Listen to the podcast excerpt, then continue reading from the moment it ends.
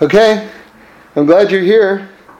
There's a topic that we've been discussing pretty much relentlessly, but which is the oneness of God and how God is all around us. But I found a new way to approach the subject with new sources and new information, and that may help to allow us to conceptualize this better.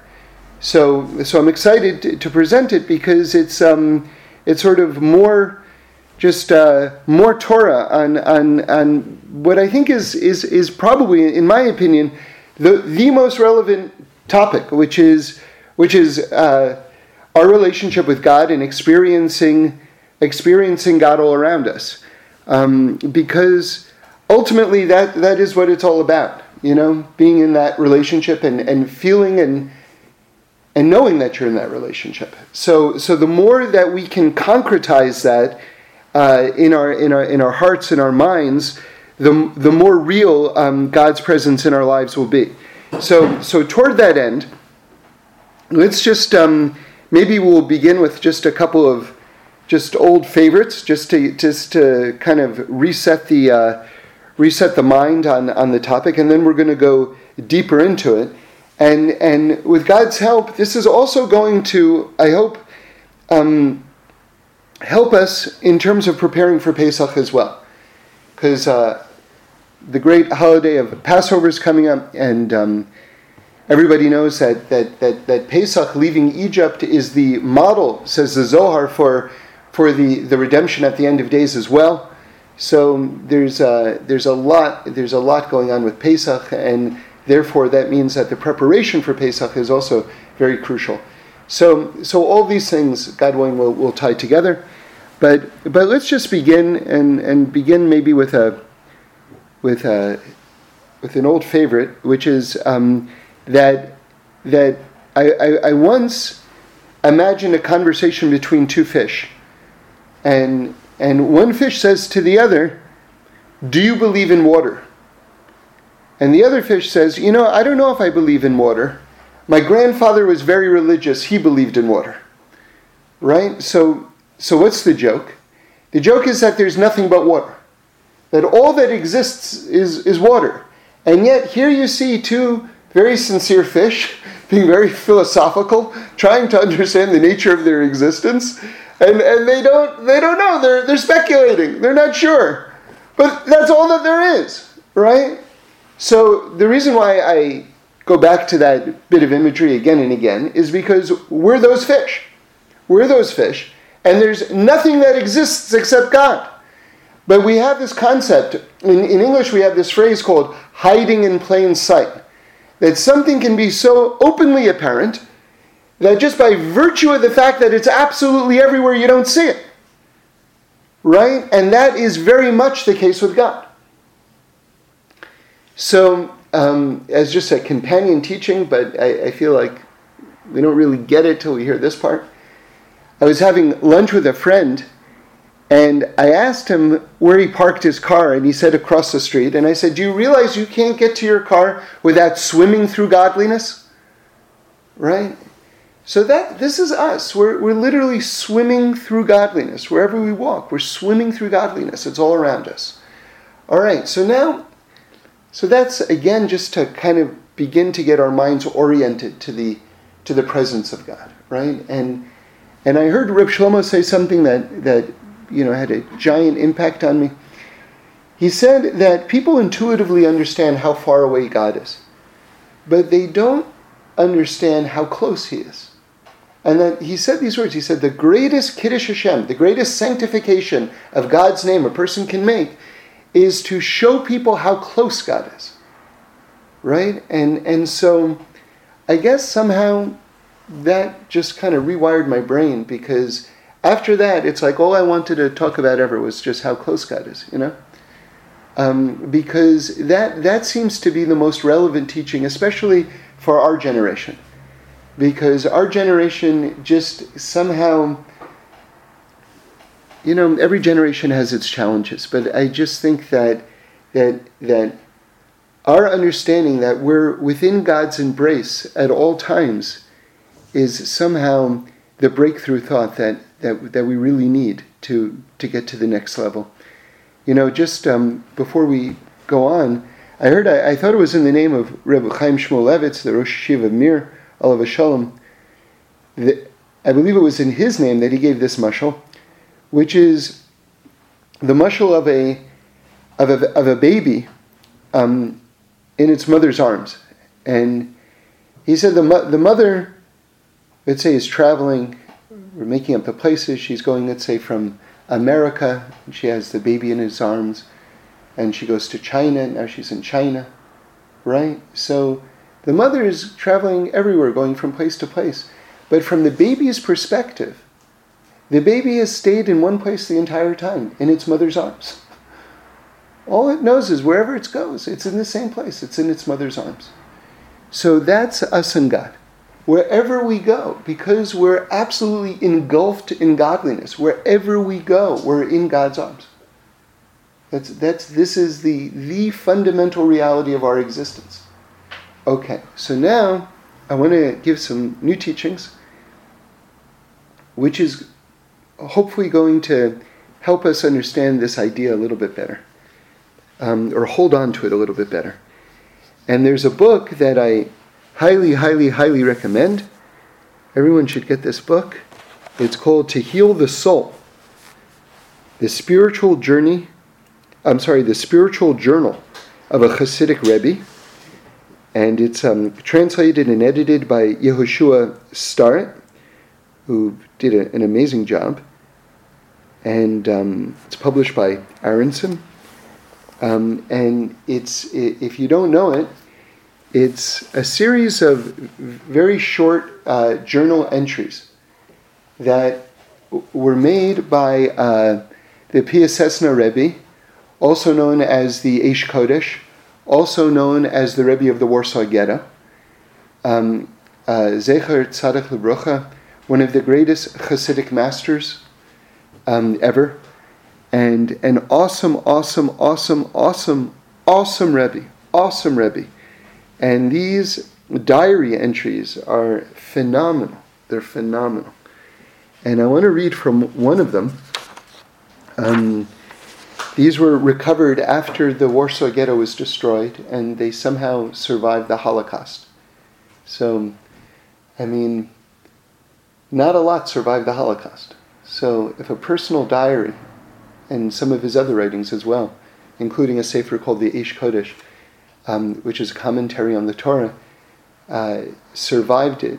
You see that's a very exalted, what we call Syata de Shemaya, help from heaven. It means that God wanted us to live with these words. So this is on page 71. It's chapter 29. It's called The Cosmic Secret. And I'm just going to, even though the whole entry is maybe a little over a page, I'm just going to read a few lines, because there's so much in it. Now let me just set the stage. He's speaking to the universe, not to God. He's speaking to the world that God created. In other words, he's speaking to creation. So imagine like all the star fields in front of you and all of Earth and all the planets and all of nature and everything like that. He's speaking to that. Alrighty, and so he says here at one point, only when I saw you as a secret could my soul grasp you and be enlightened. But if I relied on my mind to analyze and understand you, then my experience would disappear. No more visions, no more illumination, just darkness, cosmic darkness. Why do you, universe, so hide yourself to let so many be fooled by your material surface? Why don't you just reveal yourself as the window to the palace of God? Why do you make it such an effort for us and such torment for the searching soul? Remove your curtain and let me enter into the chambers of God's palace. With awesome quiet and cosmic silence, your unceasing message resounds without noise. To behold you is like beholding a great tzaddik deep in meditation. Your eternal hush grips us with awe as your total surrender to God's existence draws us also into that rapture. That's, I mean, in my opinion, that's incredible. That is incredible. There is so much in that little section right there. So we're gonna get a little bit more to this later when we talk about Pesach, God willing. But let's just zero back in on the beginning of that, because I think that the Eish Kodesh here is giving us a very important key to understanding an approach to life, and this approach to life is something that's a game changer. And let me just say it, and you'll understand what I'm talking about in a moment. He says, "Only when I saw you as a secret could my soul grasp you and be enlightened. But if I relied on my mind to analyze and understand you, then my experience would disappear." You see, what he's saying here is that how are you approaching life? How are you approaching your understanding of the world? Are you approaching it as a solvable problem, and there's absolutely an answer, and we're in the process of solving all of the riddles and all the questions and everything like that, and the only thing that's stopping me from completely understanding everything is just maybe a little more brain power or a few more extra scientists working on the problem? That's the only thing stopping me from completely understanding absolutely everything, right? That's one approach. That, I would say, is the modern Western approach, right?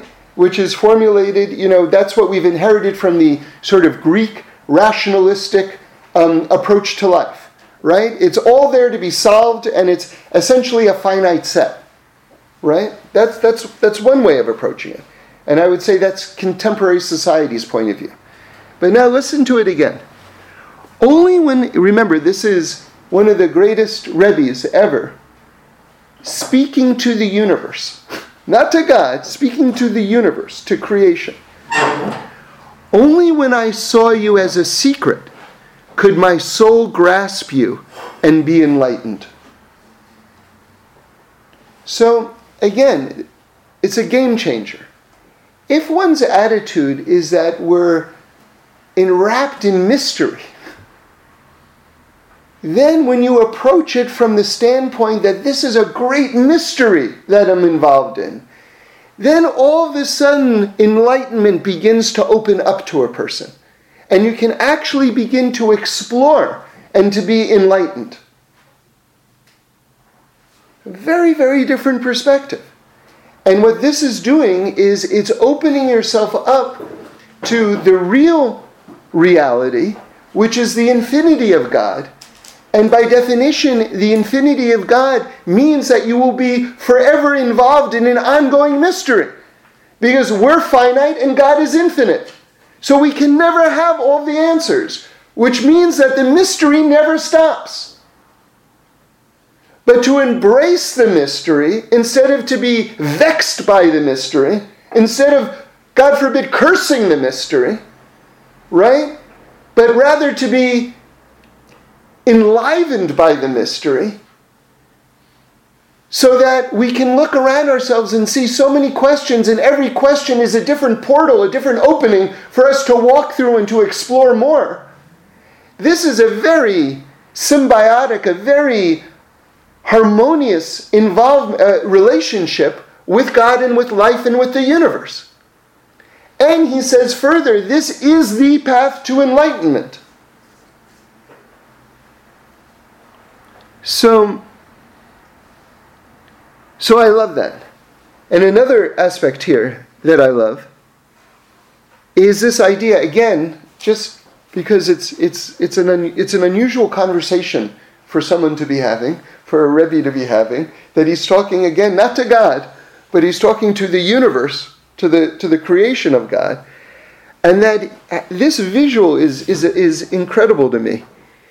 To behold you is like beholding a great tzaddik deep in meditation. Like to think of the universe as though it's like this tremendous Rebbe, like just in a state of deep meditation. That's what the universe itself is. It's like this holy being deep in thought. And that the silence that he refers to, your eternal hush grips us with awe as your total surrender to God's existence draws us also into that rapture. That the tzaddik, that the universe itself is in the midst of a meditation, a silent meditation, but that it's completely given over and connected to God. And that awe, that hush, draws us in and allows us to connect to God in a deeper way. I mean, this is beyond, you know? But let's continue. Because now we've got already a different perspective. We started off by saying that, right, we're like fish in water and we're swimming through godliness, right? But now this is a slightly different bit of imagery that we're playing with right now. Now we're actually in God's creation. We're actually in a universe. And that the entire universe is one profound meditation that's connecting to God. Right? This is very, very interesting, you know? So let's go further. I saw another bit of imagery that I really loved, because this is, again, another perhaps possible breakthrough in terms of deepening our understanding. We'll build to it, because in order to understand this more fully, I want to give you just a quick overview. There's something, as you get more into Jewish thought, especially mystical and maybe even Kabbalistic Jewish thought, there's something that's called, they're called the klipot, or a klipa. We don't really have been discussing it so much in these talks, but it's good to just get an overview of this idea. So a klipa is like a shell, and an example would be like, or a husk. It's also translated as often, like, so. For instance, if you have an orange. Like you would say the fruit would be, that would be the fruit, but the encasing of the orange, that would be like the klipa, right? It's something that it's a covering over. It could also be interpreted as a blockage, right? So when we're talking about it in terms of creation and when we're talking about it in terms of our lives, the klipa is usually defined as aspects of impurity that are sort of blocking our understanding of God or our relationship with God. Sometimes people refer to klipot as if someone makes mistakes and things like that, as averas, that sort of erects these barriers. And so these are all different uses of the term of klipa, or klipot is the plural. But on a more fundamental level, you have to understand that God, by design, is hidden in this world. Right? Now, it's always important to point out that God exists in this world as much as He exists in the highest aspects of heaven. So He's 100% as present in this world as He is in Olam Atzilus, in the highest aspects of heaven, right? But He's also the most hidden in our realm, and there is no contradiction. This is another breakthrough thought that someone really has to meditate on and understand, that the hiddenness of God doesn't mean that He's any less present here. He's equally present, but He's quantumly more hidden. But there's no contradiction there whatsoever. There's no contradiction there whatsoever. And in fact, one of the great, as we say, Kashtores, right? Something, a teaching that you have to have in your pocket at all times, is that in Hebrew, right? And remember, God created the world out of the Hebrew letters, so the each Hebrew word has an authentic, it's a portal into understanding the nature of the thing itself. The Hebrew word for world is olam, and the root is elam, which is ayin lamed mem, which means hidden. So the word for world and the word for hidden are the same letters. It's the same root, because God is hidden in this world. Right? That's by design. You see, you're looking at the blueprint for the world right there. Oh, it's hidden. I mean, it's not shocking. It's not, what? You tricked us. No, it's right here. I showed you the blueprint. Right? So, but when you understand that, then you've got a better sense of the reality of this world. Now, in order for God to be hidden in this world, right, while he's simultaneously everywhere, how can he be hidden? So he sort of enrobes the world in this superficial level of physicality and materiality. And remember, whenever we're picturing the creation of the world, we have to start with the idea of, this surrounding light, what we call the Ohr Ein Sof, right? The light without end, the surrounding garb of light around God, and God takes this light and he condenses it and condenses it and condenses it until it becomes the physical world. And each time it becomes more condensed, and there are four major stops of condensation, right, of compressment. There are four major stops, and that's what we refer to Kabbalistically as the four worlds. Because as each major step of compression takes place, that's a quantifiable understanding in terms of how much more hidden God becomes each step of the way. So there are four major steps, right? And we're in the bottom of the four. And so interestingly, there are also four major klipot. All right, now we're getting to the roots of the idea of klipot, right? We're not just getting to the idea of, I'm creating klipot through my actions or things like this. That's one use of it.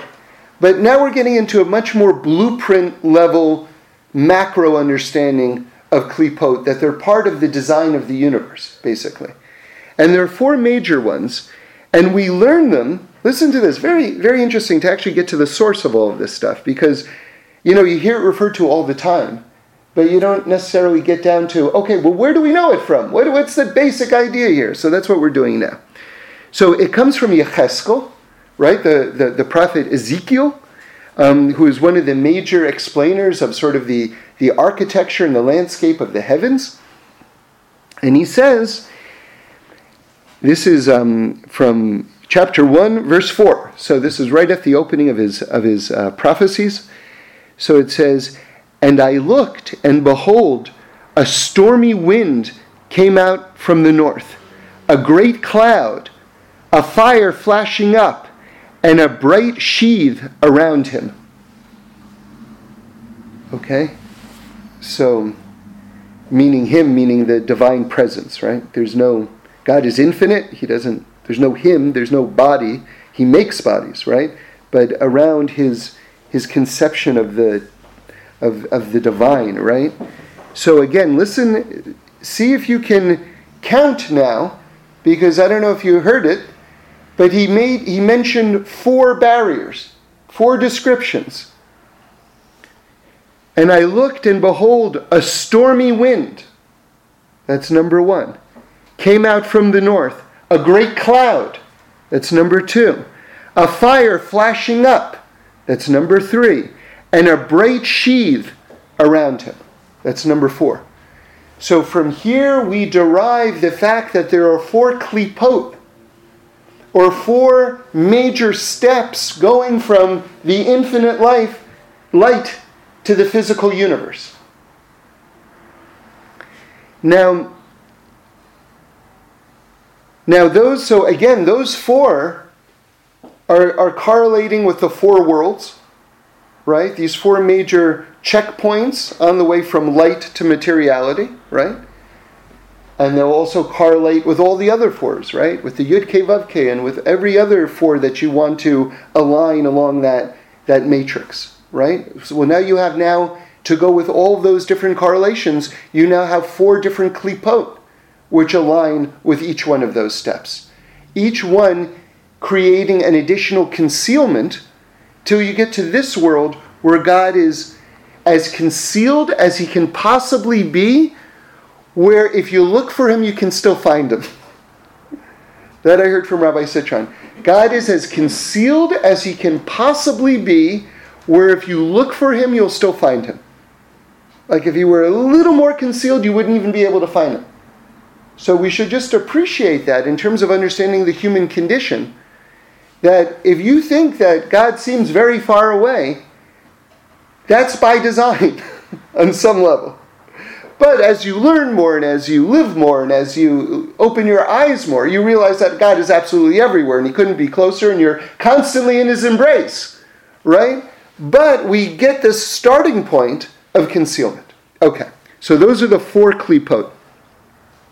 Now, interestingly, the last klipa is called, and when I say the last klipa, I mean the highest klipa, the one at the very top, which is going to be, remember, that will be the least concealing, right? Because each one is progressively more concealing, okay? So the highest klipa, which is referred to by Yecheskel as a bright sheath around him, right? That's something that's sort of like a little bit translucent, right? It would be the first step of concealment, okay? So that's called klipa noga. So if you've heard of klipa noga, like especially if you travel around in Chabad circles, you hear klipa noga all the time, right? So that's what that's klipa noga. Okay? That's the top one. Now, klipa noga has, unlike the other klipot, klipa noga has a very interesting quality to it, which is that it's a bit neutral, meaning to say that if you use this class of activities in your life, like say eating, for instance. Eating can be klipa noga, for instance.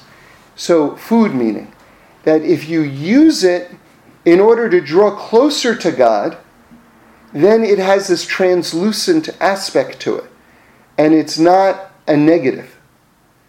But if one uses it to just embrace their own materiality and physicality, and on the level of like gluttony, and remember, as the Ramban points out, one can be 1,000% kosher and still be a disgusting glutton, right? Like being kosher doesn't mean that you're eating properly. It just means that you're doing that part of the commandment, right? So always important to keep in mind. So if someone is misusing something, like food, for instance, then the klipa aspect kicks in, and that's the barrier aspect. So again, klipa noga is that category of things which correlates with the highest klipa, which is just a simple sheath, like it's translucent, right? Like you can see through it. You know? So it's not much of a barrier. But depending on how you use it, you either embrace the translucent aspect of it, which means no barrier, or you embrace the barrier aspect of it, in which case it is in fact a barrier. So again, just to use a simple example, food is one of those things. Food either gives you energy to serve God, or food becomes this sort of like, abyss that one plunges into, which all they see is physicality in this world, right? So it can go either way. So that's the quality of klipa noga, okay?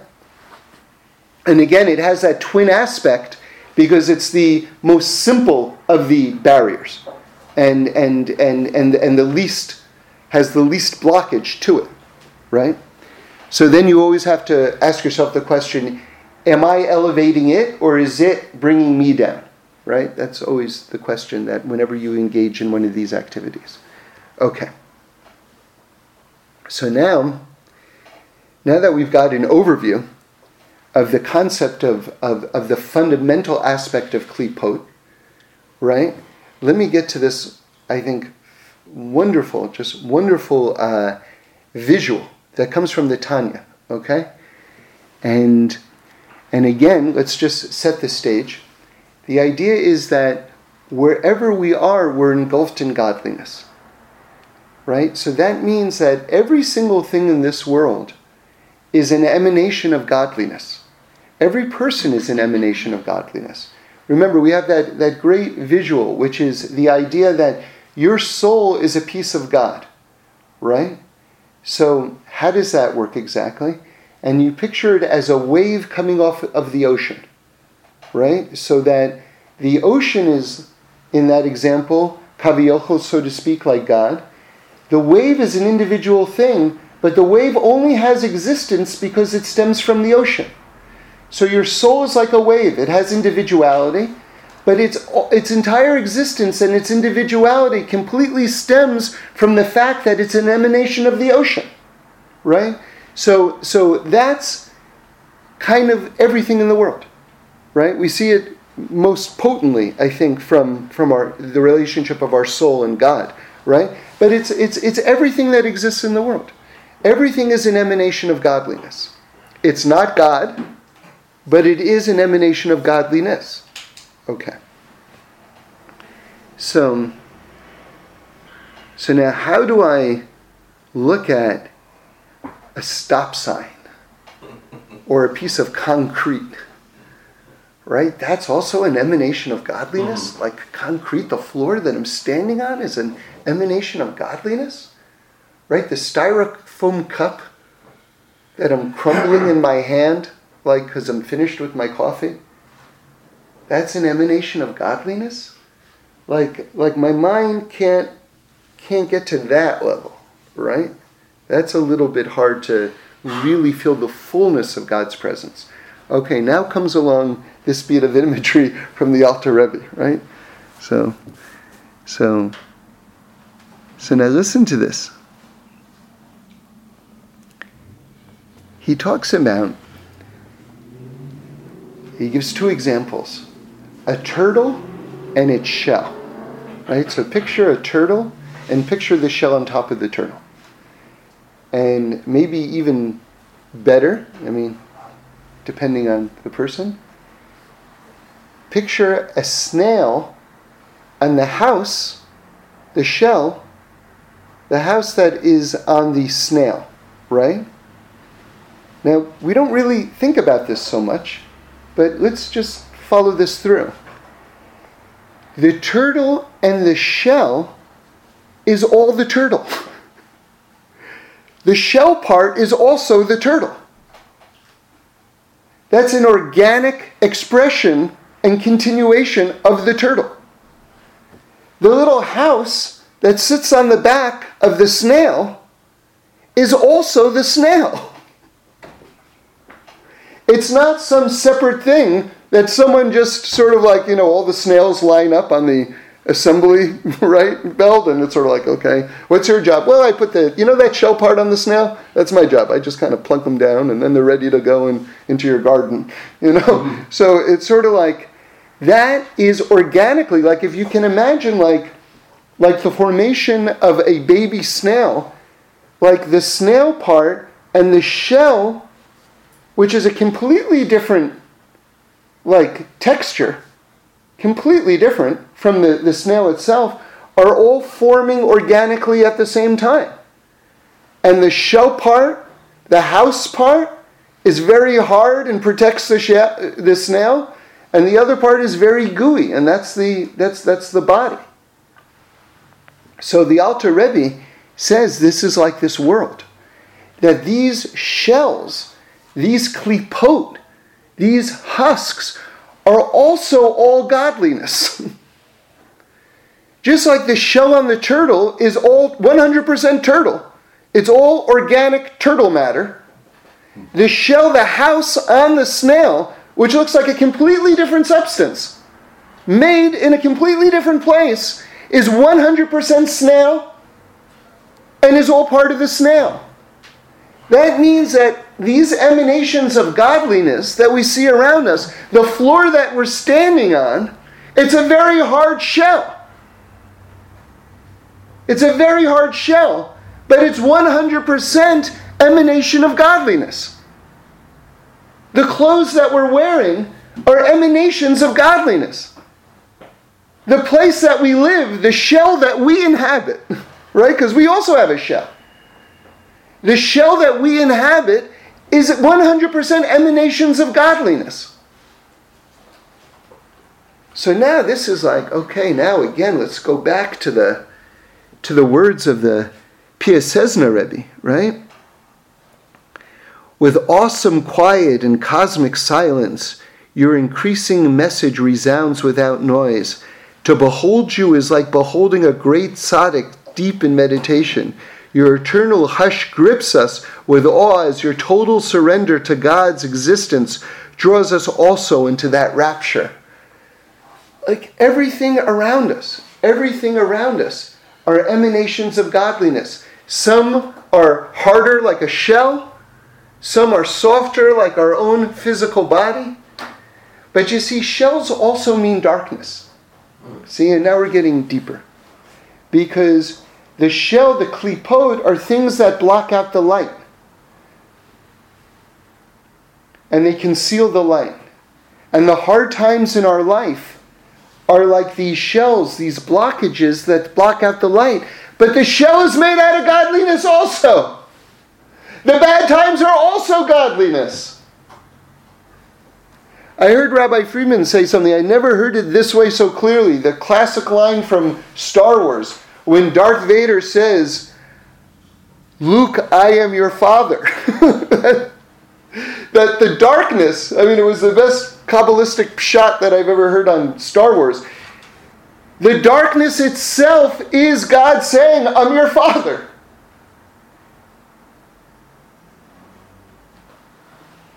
Because it's all godliness. It's just a question, is it coming from the place of concealment or not? But even the shell is 100%, it's just a different texture. Okay. So now, I told you that God, when we talk about how this relates to getting ready for Pesach. So let's now go deeper. So we just read on Shabbos Parshas Parah. So everybody knows that there are four maftirs, four special readings from the Torah that we have leading up to Pesach.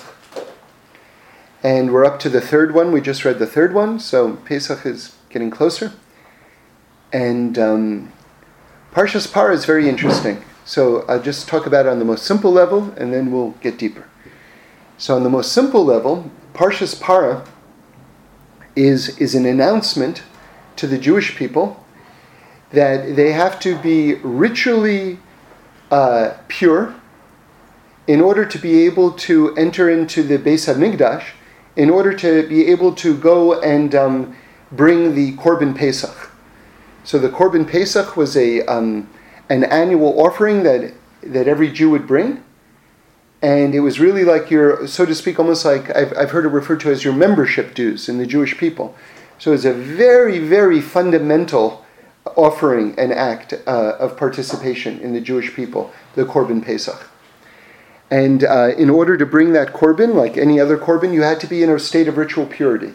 And since that means that you can't have touched a dead body, for instance, or a dead animal carcass, or something like this. There are a zillion ways to become tameh, ritually impure. So, and this is men and women, obviously. So sometimes it would take a week or so to get to a state of being tahor, which means ritually pure, so that you could bring the offering. And so since it takes a period of time, that's why it's the third reading, right? Because this announcement is going out in communities all over the world. You got time now. Get on it, because you got to bring the Korban Pesach, right? And you got to get yourself ready. Okay, good. So that's the most basic level. That's the most basic level. So we read Parshas Parah. What is Parshas Parah? So we could read anything, right? Or we could just stand up and make an announcement, right?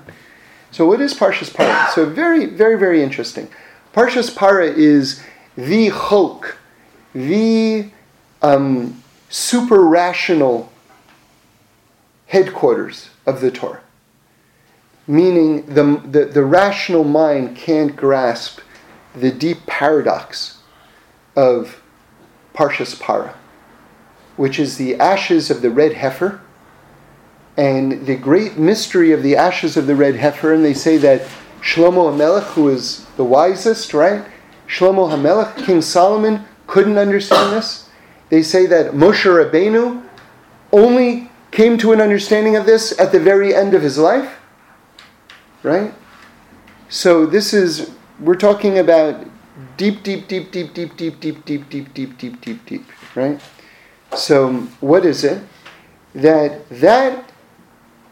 the ashes of the red heifer, which would be mixed in with a couple of different things, the Torah tells you all the different ingredients, that the one who would prepare the ashes of the red heifer would become spiritually impure. And yet, that same mixture, which made one person spiritually impure, would make the other person who it was sprinkled on ritually pure. So how could it be that the identical substance, that working on this substance would make a person impure, but that very thing would make another person pure? How could that be? Both things together. So it's kind of an endless discussion, right? But the point is that, interestingly, this is what we would use to remove the impurity of death. Anyone who is tamei meis, and by the way, all of us today have the status, halachically speaking, according to Jewish law, of being tamei meis, because you've either touched a dead body or touched a dead carcass, or you've touched someone who's touched someone who's touched someone who's touched someone who has been in contact with that. So everyone has the status, and by the way, halachically, according to Jewish law, this is sort of the major issue, or one of the major issues, about going up to the Temple Mount. A lot of people want to go to that area behind the Kotel, which is where the mosque is, which is more meaningfully where the Holy Temple stands, right? That's where it stood and where it will stand again. And to be in that area in a state of being tamei meis is an issue. This is an issue. So different people deal with it in different ways, but that's the issue. Okay. But let's go deeper. Rashi says something very interesting about the ashes of the red heifer. He says that the mother is coming to clean up the problems of the child. So, who is the child? The child is the sin of the golden calf. So the mother cow is coming to fix up the egel, the baby cow. Egel means cow. So how are the ashes of the red heifer coming to fix the problem of the sin of the golden calf? So we have to understand. And how is this concept of the ultimate chok, the ultimate mystery of the Torah, coming to get us ready for Pesach and redemption, right? This is what we're on right now. This is what we're trying to answer. So let's ask the question: what was so terrible about the golden calf?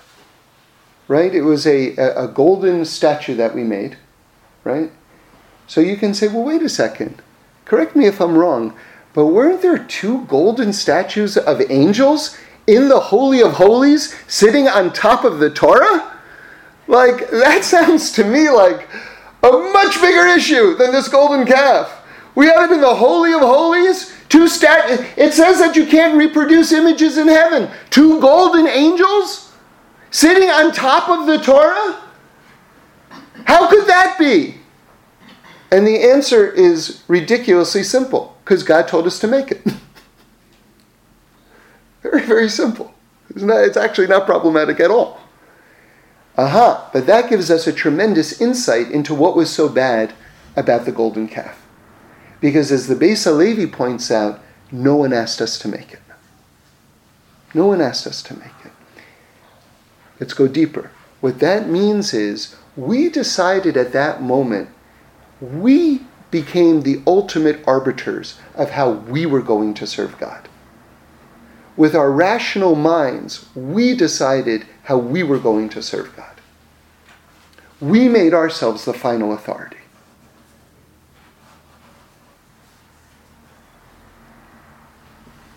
And so now let's get back to that Rashi. Now the Rashi is actually very amazing. What was amazing before, but now maybe we understand it a little bit better. How is the ashes of the red heifer coming to clean up the mess of the golden calf? The golden calf was an example of us misusing our rational thoughts.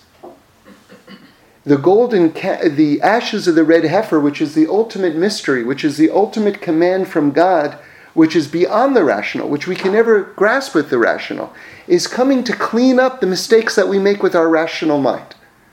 It's allowing us to transcend the limitations of our understanding and to be able to get to this place beyond ourselves.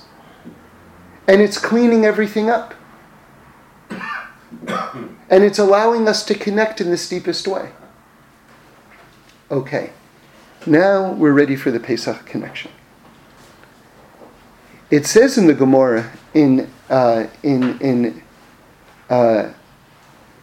Sanhedrin, in the final chapter in Chelik, amazing section of the Talmud. If you've never read through it, it's just totally far out teachings about the end of days, right? One after another. And there it says that Mashiach is not going to come at a time, it's going to come at a surprising time. It's going to come at a time that we don't have das. Das is sort of like this notion of knowing. Like when we ate from the tree of knowledge, and that sort of brought everything into the world, that was called the Eitz Hadas, right? The tree of knowing. But anyone, as we've studied it many times together, it was really a lack of knowing. As the Rambam says, that we had, before we ate from the tree of knowledge, we had truth and falsehood, right? Emes and Sheker.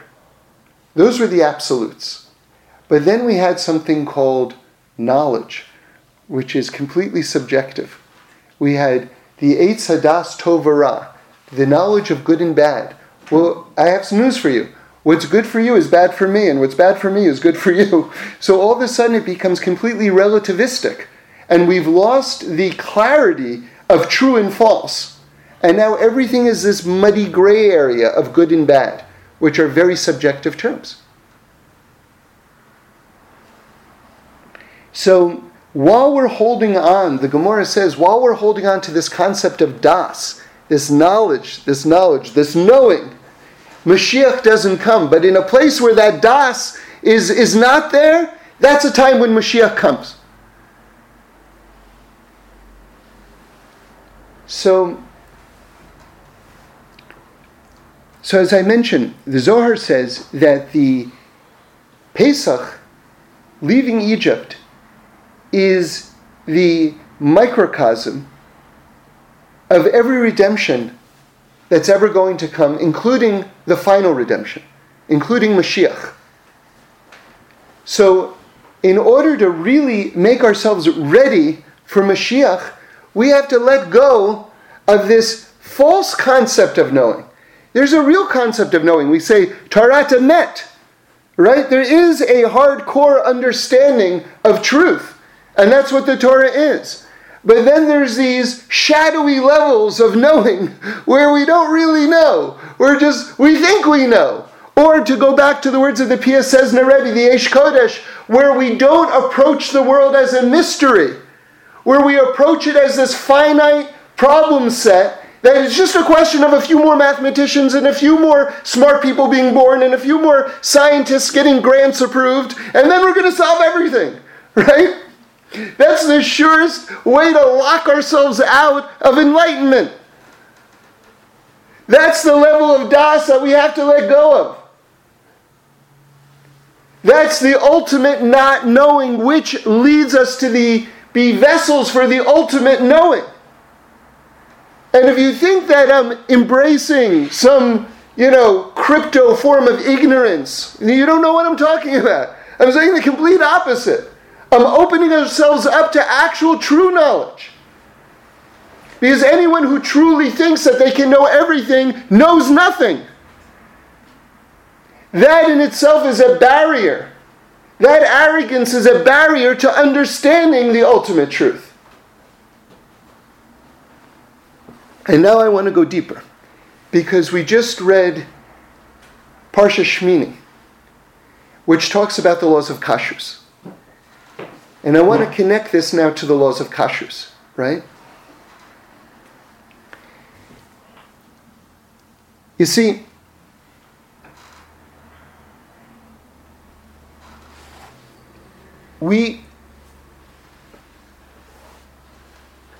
there's a section in the Parsha that discusses what animals that we can eat. And when it comes to these mammals, they have to have two signs. They have to have a split hoof, and the animal has to chew its cud. So the rabbis point out that interestingly, that we don't eat predators. You see that we don't eat predators.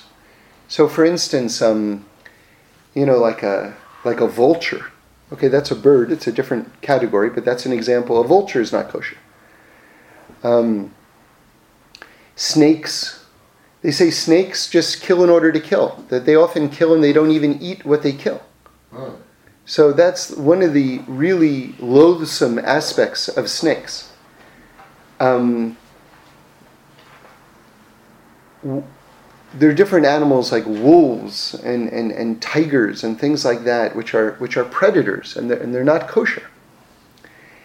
And they say that one of the reasons why we don't eat those things, and again, kashrus is a chok, which means ultimately we don't understand, but nonetheless, we try to learn lessons anyway from it, is that we don't want to inherit the spiritual qualities of those animals ourselves.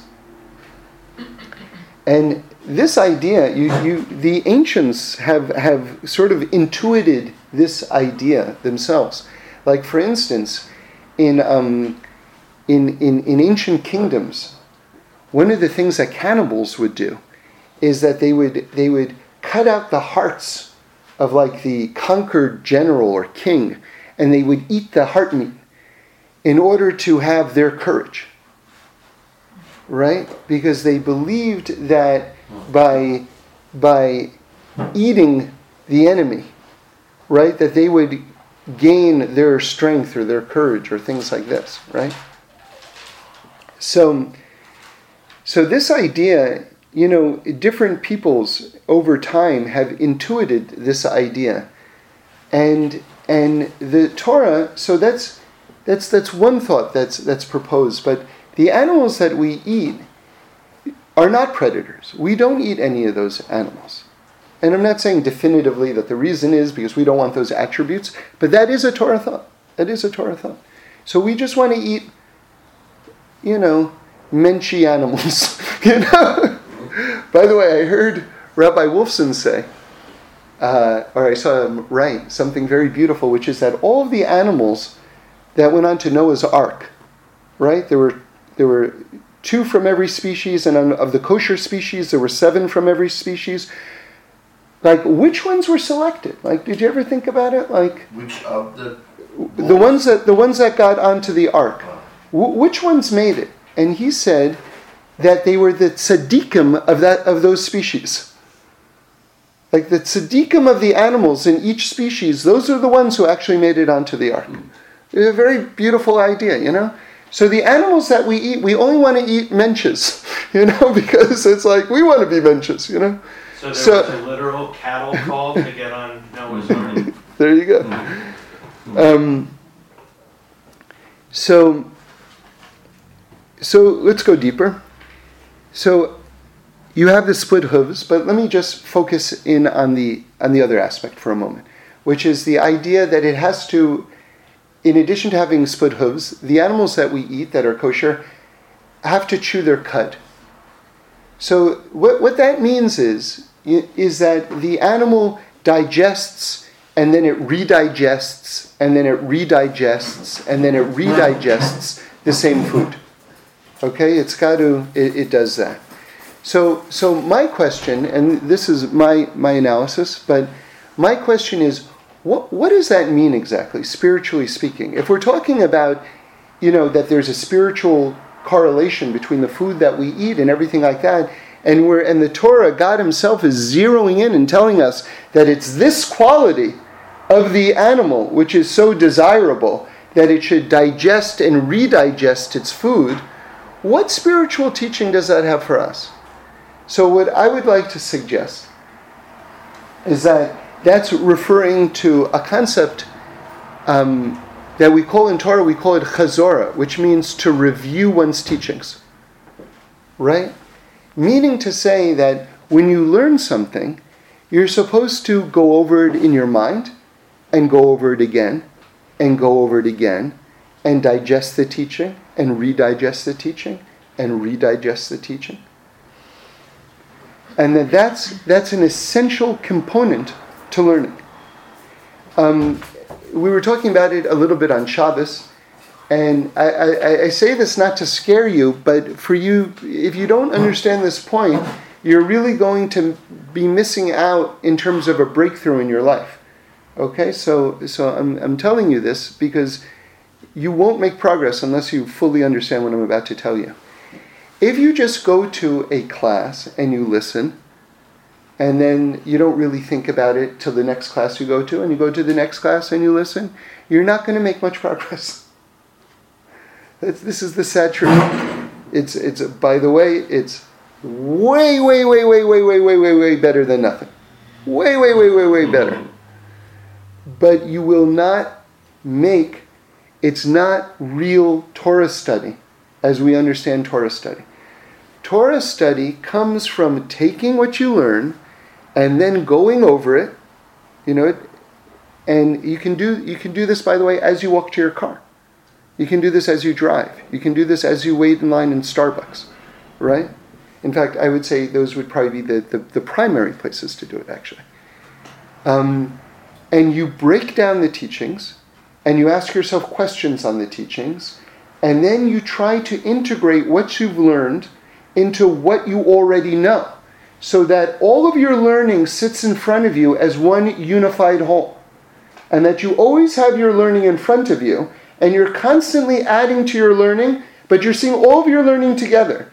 And you're asking, for instance, when you leave this class, you say, wait a second, you know, we've been talking about light becoming materiality for a few years now, right? But now, what is this whole idea of 4 steps of the klipot? What were the klipot again? Oh yeah, that was from Yecheskel. And what was it? Oh yeah, there are 4 steps. And what's the highest step? Oh yeah, that's klipa noga. And what does that correlate with? Well, I guess that would correlate with the yud of the yudke vavke. Right? You should all be doing this. Right? This is not extra credit. This is basic, what I'm talking about just now. Okay, now you haven't had a chance to do that because you're still in the middle of the talk. It's like, you know, I'm behind. I'm a bad student. You're not a bad student. Only if you leave the room, but you haven't left the room yet, so you're okay. But that's what I'm talking about. That's what I'm talking about. Because as Reb Shlomo put it one time, he said, every single new piece of Torah that he learns, the Torah is a new Torah. Why is the Torah a new Torah? Because he's now seeing all of the Torah that he ever learned through the perspective of this new thing that he just learned. which means he's integrated this new teaching into everything that he's learned, and now it's a new Torah because he's seeing it through the lens of this new piece of information. This is learning. This is the quality of the kosher animal that digests and redigests its food. Okay? Now, all of this, you think, oh, now, how do we go from the shell of a turtle and the house of a snail and the universe being a davening tzaddik to talking about chewing one's cud? Like, these things all seem very scattershot. We're talking about the same thing. And I'll connect them and we'll finish up, okay?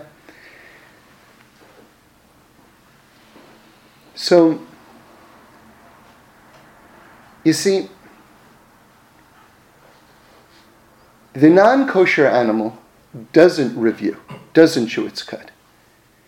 That means, by extension of this teaching, if to chew one's cud means to review, that means that there's a quality that it doesn't have to chew anymore because it already got all the nutrients out of it. Which means that this material that it's chewing is finite and it's done chewing it.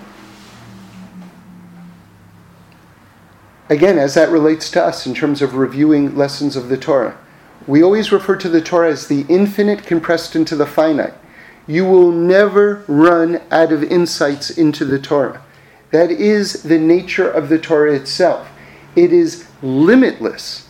It is limitless. You will never run out of new information and new insights in it.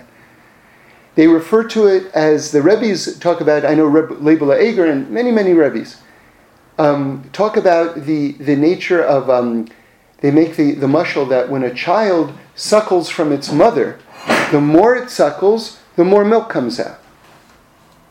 Right? That's our relationship with the Torah.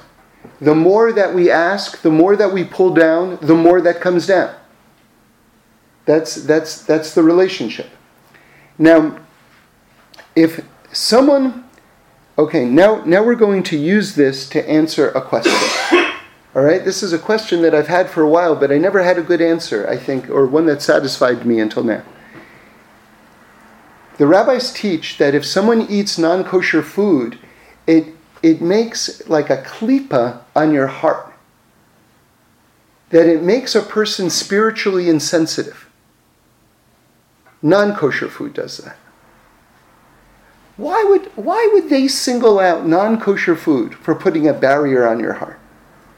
I mean, there is a truckload of averas, a truckload of things that they could have pointed out for something that could really put a barrier on your heart. But they focus in on non-kosher food. Why? So I want to suggest an answer now, based on what we've been learning. Which is that, you know what the greatest barrier in the world is? Again, if you look at God and you think that you understand God. If you look at God and you think, you know what, God is just a smarter, bigger, stronger version of me. Right? Or, God forbid, that really God, because really deep down, like as the Eish Rebbe says, the Beis Yaakov says, deep down every single person thinks that they created themselves. It's not a rational thought. But deep down, everyone thinks they created themselves. It's crazy. So, the greatest barrier is if you think that the Torah itself is finite. Because then you look at the universe itself and you see it not as the Piaseczna Rebbe says, that only when I saw you as a secret could my soul grasp you and be enlightened. Right? But where you see the universe as a finite set of problems that can all be solved. See, because then you don't have the need to endlessly review. Because if the Torah itself is just a book, if it's just a book that you've already read, then what do you have to go further into it for? Why? It's just a book. Shakespeare is also a book, right?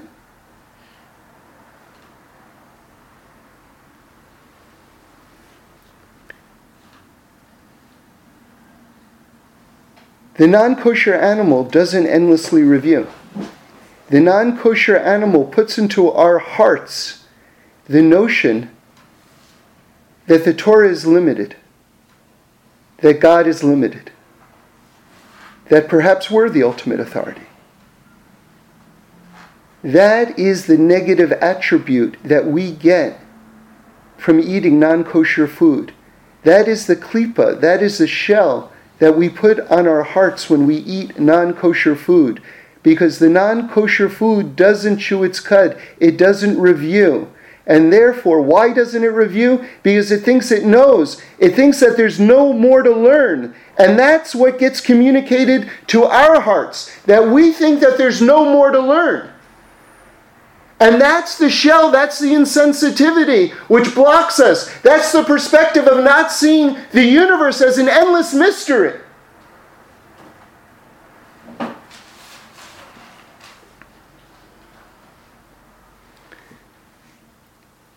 The last book of the Torah, it's called Sefer Devarim.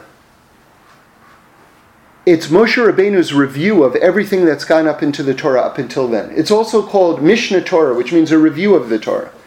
So Moshe Rabbeinu at the end of the Torah is talking about everything that happened in the Torah. So how could it be that in Sefer Devarim there's bunches and bunches of new mitzvot that weren't in the rest of the Torah? We're being told that it's a review of the entire Torah. So what are all the new mitzvahs doing there? Those two things can't coexist. It's either a review or it's something new. But we're told that, no, it's a review. And yes, there's a lot that's new. It doesn't go together unless you understand what we've been saying up until now. That when you review and you review, you find the new. You review and you review and you find the new. Because it's infinite. Because there are endless gems that are just sitting, waiting to be discovered. You know, many people have a very good question. Why should I get out of bed? I already did it yesterday. I already got out of bed yesterday, right? Right? People say, why should I wash the dishes? They're just going to get dirty next time, right? So why should I get out of bed? I got out of bed yesterday, I got out of bed the day before. Why should I review? Why should I go back into it? And the answer is that when you go back into it, you find something new. And the part of you that tells you it's just going to be the same, that's just exile. That's the exile mentality. And you got to break through the exile mentality. You got to break through the shells around your heart.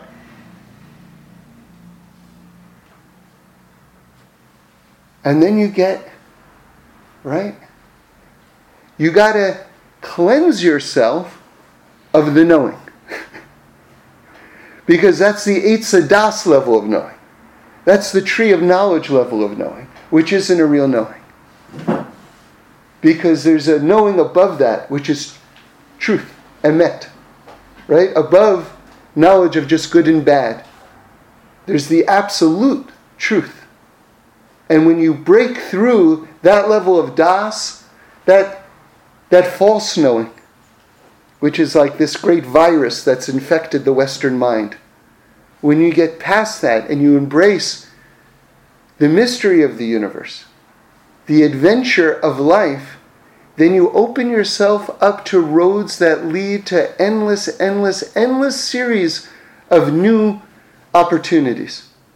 And Hashem should bless us that we should really cleanse ourselves, we should open up ourselves, we should open up our hearts, we should understand that wherever we go, even in the dark times, those are just shells, those are just hardened bits of, like, godliness, and that everything is emanations of godliness, even the floor that we're standing on, even the clothes that we're wearing, right? And that we should just be able to really get farther and make a breakthrough in our journey and be able really, really, really to bring that Korban Pesach in the Beis HaMikdash, because God can do anything. God can do anything at any time. Nothing is stopping God. And all God wants to do is to bless us with absolutely everything. Here are some questions and answers. What you were talking about mysteries of the universe. Right. Get close. It really parallels everything that you've spoken about in the past about relationships, and not thinking that you know everything about. Right. Yeah, it's a total guide to life because, and I tell you something, you know, as someone who, I'm speaking about myself right now, as someone who's labored to not know, you know, I can tell you I'm so much happier not knowing. I'm so much happier. You know, this form of knowing can be a plague on the consciousness, on the mind. Because I know what's going to happen. And I know he's going to do that. And then I know he's going to do that after he does that. And now I've trapped myself in these bonds and I don't know anything. How do I know he's going to do that and that's going to trigger that and that's going to trigger that? And now all of a sudden I'm paralyzed because I know so much, because I'm so smart. It is a lousy way to go through life. You will enjoy less. You will be able to pat yourself on the back because you'll say, oh, he's going to do that. And then you'll go, oh, isn't it great that I know that? Because I'm so smart. It's a lousy way to go through life. It's actually using your actual intelligence against yourself. You have to be smart enough to not know. You have to use your brain to not know. And then paradoxically, you begin to know more. But then, as you begin to know more, you have to be very careful to say, now I know, because I knew not to know. Because the Yetzer waits for you at every single level. So you get to this level and you go, I finally know. Now you don't know. So it's... But it makes life an adventure. You know, I'm just reminded, I can't say those words without thinking of my father when he got his cancer diagnosis. He left the world many years ago. Alav Shalom. Leben Tzvi Levi. But I heard it with my own ears. I'll never forget it. He said to me, you know, when he said that he had cancer, he said, it's the beginning of an adventure. I heard the words with my own ears. I mean, what a fantastic way to go through life. Fantastic. You know? And we can all do that. That's free. It costs $0. $0. You don't have to be admitted to any university. You don't have to... $0.